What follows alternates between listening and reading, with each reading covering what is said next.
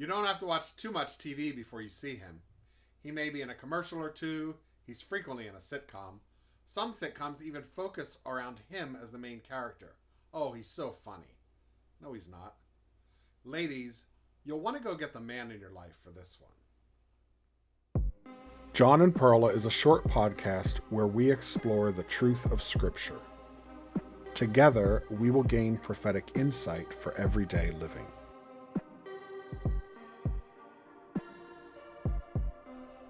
He can be found in mystery movies. You may even know him personally. Some great Hollywood star? Nope. I'm talking about the loser. The loser, the buffoon, the idiot, the moron, the emasculated male. Numbers chapter 1, 47 through 50 says, The families from the tribe of Levi were not counted with the other Israelites. The Lord had told Moses, Don't count the men from the tribe of Levi or include them with the other Israelites. Tell the Levites that they are responsible for the tent of the agreement. They must take care of that tent and everything that is within it. They must carry the holy tent and everything in it.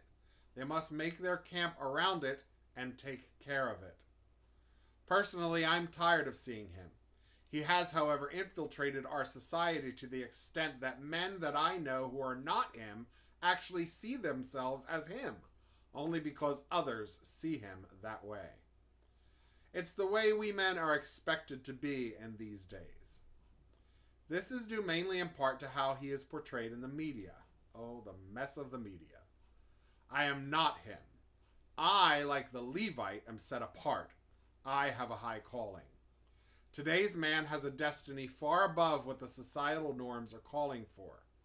Believing men in particular are called to be leaders, leaders in their families, leaders in ministry, leaders in the community, leaders who lead. Like the Levite, we are called to be men of God. The task may not always be glorious, but the reward will be. The Levites were given the assignment of cleaning the temple. Doesn't sound too bad. Well, basically, they mopped up blood all day, all kinds of blood, continual blood. The Levites were born into their positions and groomed to serve. They worked hard at their ministry and calling. Today's man of God has many callings husband, father, pastor, mentor, teacher, guide. The list goes on and on, but nowhere does that list include moron or loser as a calling. Today's man of God, all of his callings are righteous. He is to always put God in the first place and serve him with all of his heart. Every man's true calling will bring great glory to God, though his calling itself may not seem glorious to some. There may be one who has a more high profile job or makes more money, but you, stay at home dad, may be raising a national leader and need to be at home watching over him or her more closely, forming the heart of your child to draw nearer to God instead of traveling with your company as another man's job would require. All callings bring glory to God when they are fulfilled.